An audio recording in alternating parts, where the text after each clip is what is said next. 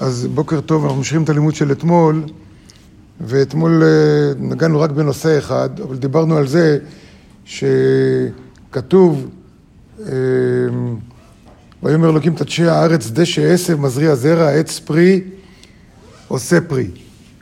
ועוד לא נגענו בנושא הזה, אבל דיברנו שזה קשור ליום כיפורים, ודיברנו על הסיבה הנסתרת. נכון שלכל סיבה יש גם סיבה נסתרת. היום ניכנס טיפה להמשך של זה, והשאלה, מה פירוש שהבורא רצה שהעץ אה, כולו יהיה טעים כמו הפרי? נכון? מה רע באיך שזה עכשיו? מה רע? יש עץ, עושה פירות, באים, אוכלים את הפירות, משאירים את העץ שיישאר שם. מה הרעיון שמאחורי זה? אז העץ והפרי, העץ והפרי אה, מתארים בשבילנו, מייצגים בשבילנו את מה שאנחנו עוברים בחיים שלנו, תהליך. העץ עובר תהליך, אתה זורע זרע, העץ צומח, מכה שורש, גזע, ענפים, פרחים, באים הפרפרים, מעבירים אבקנים וזה, בסוף יוצאים פירות. יש תהליך, מההתחלה, יש תהליך. ובחיים שלנו כולנו עוברים תהליכים. אנחנו עוברים סבל וכאבים, נכון? אבל בסיכומו של אנחנו רואים, אנחנו רואים, בוא'נה, היה כדאי לעבור את ה... היה כדאי לעבור את הסבל הזה, כי זה הביא אותי לאיזה נקודה מסוימת. בין אם זה בצבא שעושים מסע כומתה, היה כדאי לעבור את התהליך הזה, הנה הגעתי למשהו, או מתכונן לבחינה, או בן אדם, אה, יש הרבה נשים שעושות ניתוח פלסטי, וזה תהליכים מאוד כואבים, כל הניתוחים הפלסטיים האלה מאוד מאוד כואבים. למה הם עושים את זה? בשביל לעבור את התהליך הזה כדי, בשביל התוצאה הסופית, נכון? בצבא אמרנו ש... כשהיינו בצבא, אמרו שזה היה חוסכת דם, נכון? קל באימ... קשה באימונים, קל בקרב. בשביל, בשביל התהליך הסופי אנחנו עושים את זה. יש תהליכים בחיים. התהליך לפני הניצחון הוא דבר הכרחי בחיים שלנו, נכון? והתהליך הוא כואב. אז למה אני מסכים לתהליך? כי אני יודע מה תהיה התוצאה, ולכן אני מסכים לתהליך הזה. אני יודע מה יהיה הסוף, אני יודע שזה ייגמר טוב. מה הבעיה שלנו בחיים? שבהווה אני לא מרגיש את זה.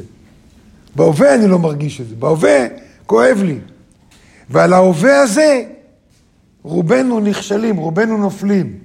שם נקודת החולשה שלנו. שם אני אומר, מה, אין לי כוח עכשיו להתפלל, אין לי כוח לעשות את זה, אין לי זה, ו... כן, אני כן אבוא, אני לא אבוא, אקרא בזוהר, לא אקרא בזוהר, נתנדב, לא אתנדב. כל הדברים האלה, וכל ה... ה... היריב שלנו, הוא נכנס לרווח בין הסיבה והתוצאה, בין הזרע ובין הפרי.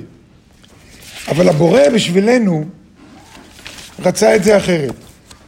הבורא בשבילנו באמת, הוא רצה שכבר מההתחלה נרגיש את המתוק של העץ. כבר מההתחלה נרגיש את זה. מה זאת אומרת כבר מההתחלה נרגיש את זה? הוא רצה שכבר ברגע של הסיבה נרגיש את התוצאה. מצד הבורא אין תהליכים. במציאות של האין סוף אין תהליך, זה נגמר, אחר כך זה נגמר, אחר כך זה, אין דבר כזה באין סוף.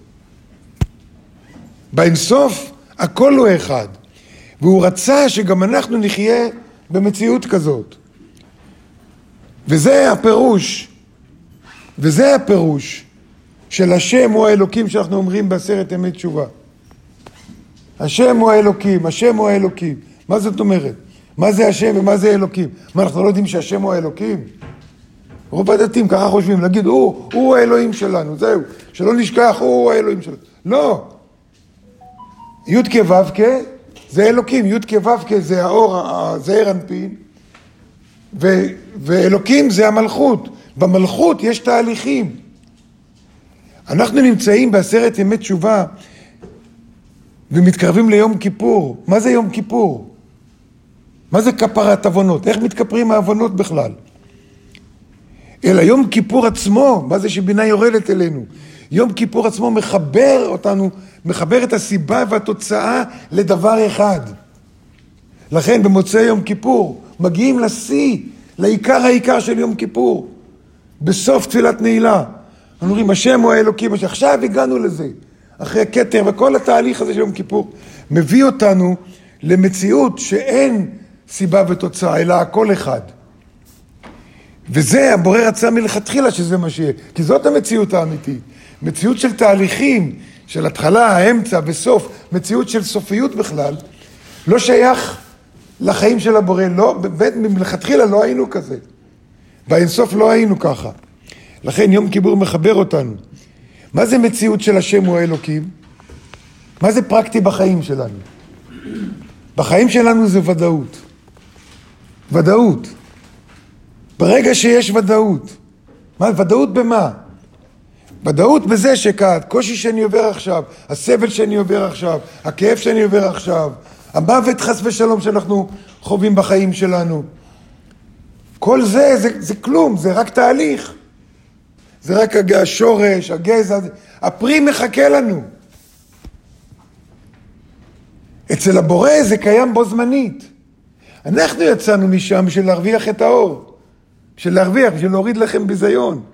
בסדר, יצאנו משם, אבל לא כדי להיות פה, לא כדי להישאר פה, ולכן הבורא נתן לנו כל הזמן כלים איך להיות מחוברים לזה, איך לא לשכוח את זה, ואיך להתחבר לזה מחדש כל פעם וכל פעם. זה יום כיפור. זה יום כיפור, ולכן אנחנו אומרים, כשאנחנו עושים את הכוונות לפני כל מצווה, אנחנו אומרים לשם ייחוד קודשא בריחו ושכינתה, לחבר את, ה, את, ה, את העץ עם הפרי, את הסיבה עם התוצאה, לחבר.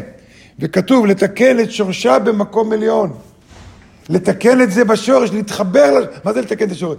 להתחבר לשורש, להתחבר לזרע, בגרעין, בזרע, הכל אחד. אין שורש, אין ענפים, אין כלום. זה היה צריך להיות בעצם, העץ פרי עושה פרי למינו.